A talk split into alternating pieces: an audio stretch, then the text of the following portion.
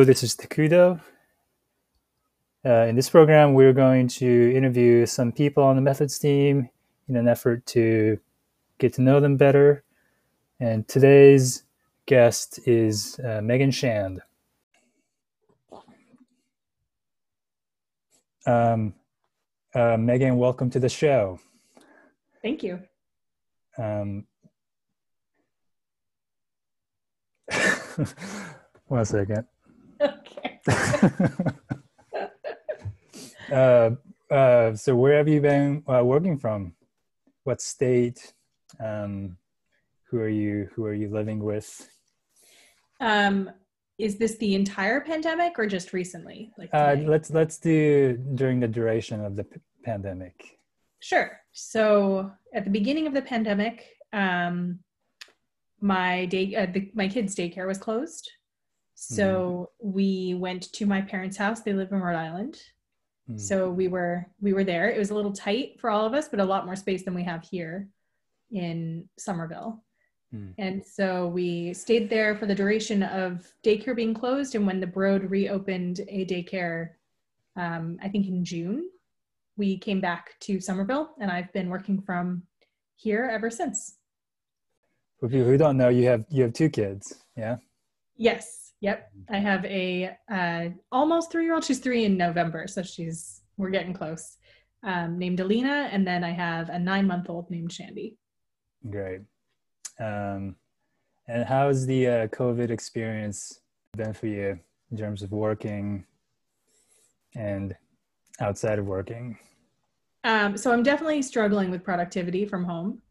Um, it comes and goes in waves, I think. So I am excited to be going back into the office part time um, in the coming weeks. Hopefully, I haven't done oh, it yet. Oh, cool. Yeah.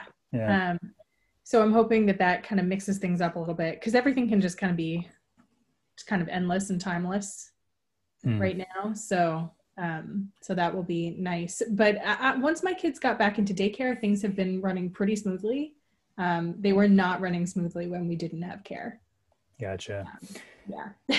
are there are there any productivity uh, tricks that you've found uh, useful or? Oh. Um, I think occasionally, maybe this is counterintuitive. It's the opposite. Um, like taking a break to go for a walk or like take a breather um, mm. is helpful. Um, otherwise, my mind ends up wandering um, mm. more than I'm like focused. It's just hard to stay focused for X hours straight, I guess. Yeah. And um, actually, yeah, could you tell tell us a little bit uh, a little about uh, uh, what right. team you're on, uh, what kind of projects you're working on? Sure, I'm on the Spec Ops team, mm-hmm. and um, right now we're working on a couple of different projects. One of them is uh, joint genotyping, which, or I guess not even joint genotyping, uh, basically just like moving around data at a large scale. So for the All of Us project, we're expecting 1 million samples. So how are we going to uh, take that genetic data and work with it at that scale? Um, so that's something I've been working on. Um, and it's a couple of other odds and ends projects, like we have a, um, a mitochondria pipeline and people ask questions about that. That pops up every once in a while. Um, yeah. See. So joint genotyping, is that is the idea that with a, a million samples, you, uh, you know, the whole haplotype caller, joint genotyping, you know, the whole n plus one problem thing, the whole, uh, want to call it, the, uh, you know, like how you combine like n samples or n plus one, you just, you just, you know, you, it's, it's not, you don't have to reprocess the whole n thing. That's, that this doesn't work in this realm or something. Is that the problem? Well, yeah i'm not even sure we're thinking mostly about n plus one. We're thinking about like these huge projects like all of us or gnomAD where you have data releases. So you collect a group of samples until you hit a release and then once you're ready to release the data you run whatever training and testing or whatever you're going to do um, filtering and then you um, release that set of data. So i'm not even sure we're trying to solve the n plus one problem at this point. It's kind of like the n plus hundred thousand problem. All right. So once the once the once the joint genotyping is done, how do you store the data? Is that the yeah, so we right now are thinking about storing it in BigQuery so that we'll have a variant store instead of files. Like we don't want to have a million VCFs or just one huge VCF with all the samples in it. Um, it's Uh, still kind of an open-ended question. Sorry, did you hear that? Yeah, yeah, that's that's great. right, It I will- makes it I'll- more real. um, so it's still kind of an open-ended question as to what people are going to be doing with this data, especially like right now I'm working on arrays. Um, and we have a big question mark, I think, for how users are going to want to access this data. Um, we don't imagine that people will want to pull down a VCF with a million samples in it. So there must be other ways they're going to interact with them, either with Hail um, or maybe something else. Hmm. And I think we're still we're still thinking about that. I see. And what is what is BigQuery? I, I I've heard you even during uh, before COVID. I you know I, I've heard that term kind of floated around. I don't know, like Rory would come by your desk and then you know drops you know BigQuery, BigQuery. Um, Yeah. What is that all about? Is that is that just like an SQL table, but it's in the Google Cloud or something? Yeah. Exactly. That's it. Mm. Um, and they claim it scales well, and it does in some directions and not so well in other directions, depending on what you're trying to do. Mm. Um, and it's cheap, depending on how you store things and query things and optimize things. I see. So, yeah. Cool. Um, yeah, so that's I think that's uh, well. Thanks for telling me all that. I um, there are things. Those are the things I kind of wanted to ask people about, but haven't gotten around to. Um, so let's work. Let's think. Uh, let's talk about something unrelated to work. Um, Okay. could you? Uh, are there any books that you've read, either recently or a while ago, that you really liked or made a big impression on you and kind of changed the way you think about certain things? Um, yeah, hang on. I'm reading a book right now, Hmm. but I'm blanking on the name, so hang on. I'm gonna find it. Oh, okay. I'm reading um, Stamped from the Beginning Hmm. by Ibram Kendi. Mm-hmm. And um, it's basically a history of racist thought in America. Huh. Um, and it is definitely, I'm still in the middle of it, so I, I think it will leave a lasting impression when I get to the end. Hmm. Um, but it is definitely open. I mean, I wasn't super interested in history um, when I was like in high school taking it as a course, Hmm. uh, but I don't think I learned most of the things that I've read about in this book so far, regardless of whether or not I was interested in it. Um, and it's, yeah, changed my outlook of how we got to where we are today. Hmm. Um, so, yeah. Um, okay. Lastly, can you can you tell us a little bit about French horn? Like what it is.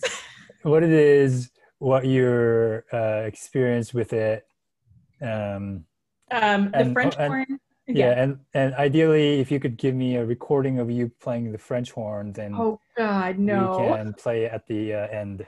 Yeah, I'm, I'm not gonna. I don't think I'm. I'm gonna be able to dig that up. I'm so sorry. No, no worries. um, uh, Yeah. well, how how did uh how did you choose French horn? uh, Takudo knows this is a leading question because it was asked of me at a talk a few years ago, and I was on the spot, and I said, um, "What did I say?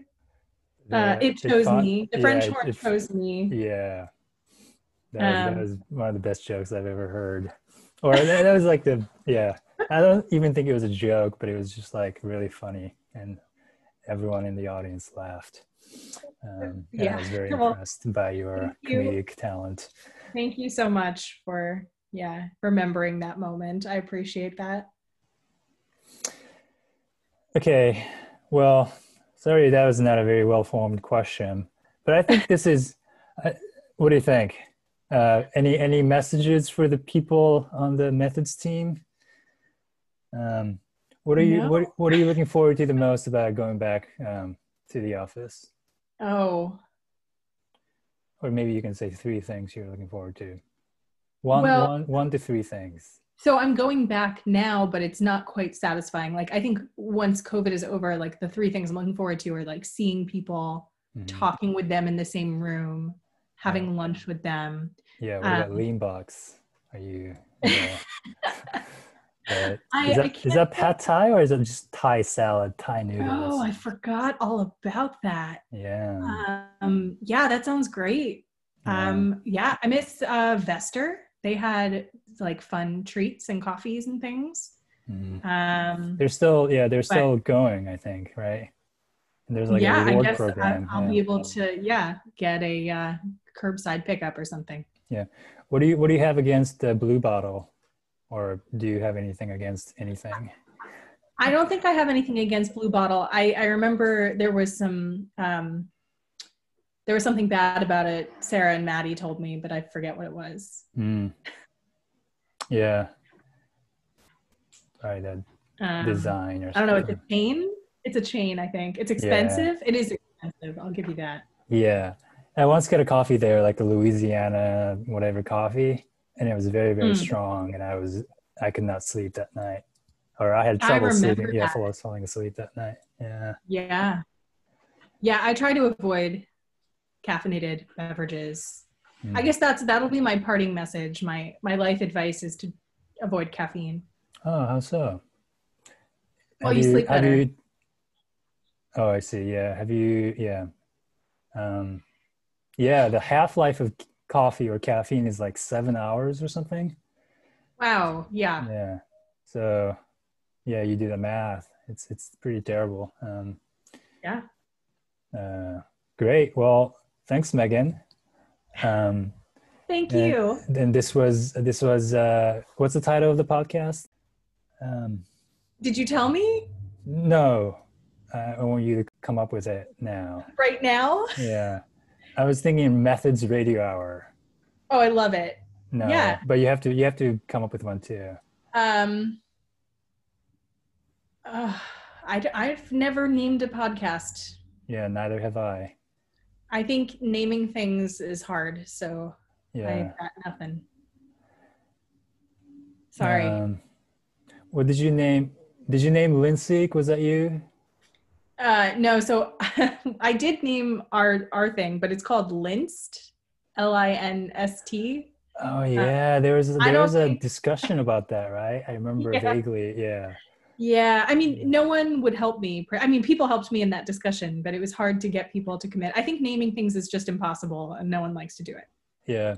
What, what, what th- what do you what in your opinion? What's the the best name for a tool that you've come across, or that comes to your mind? I'm trying to come up with one too. It's a little hard. I, for a tool, like a, you know, you know, Mutect. There's Haplotype Caller. Right? um, I, you know, the Bowtie, top hat, all of those tools, like they went with a theme. I like that they yeah, stuck with classic. it. Are they? Is that? Are they um, from the same team or PI? yeah, yeah, I think so. I well, you know, I don't know. RNA I seq, so. right? Yeah, mhm, Yeah. yeah. Or bow ties now. Really RNA seq. Um, I don't know. I you know, I think maybe I would choose Funcotator from Mm. GA. yeah, there was controversy about that, right? Like, how did Geraldine Yeah. OK Funcotator? Yeah, but I mean, it Um, sticks in your head, so Yeah. yeah. Well, great. Um, I don't know how much of that will be in the show, the last Fine, bit, but fine. I I trust you. okay. Um, so no, no name for the show yet. We'll we'll come back to you. We'll we'll work on that. Yeah. Yeah. All right. Okay. Well, thanks, Megan. I'm gonna hit stop recording.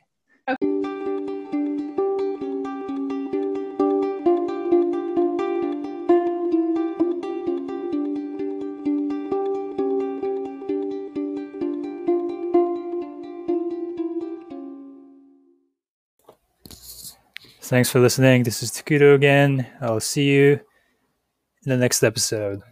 Goodbye.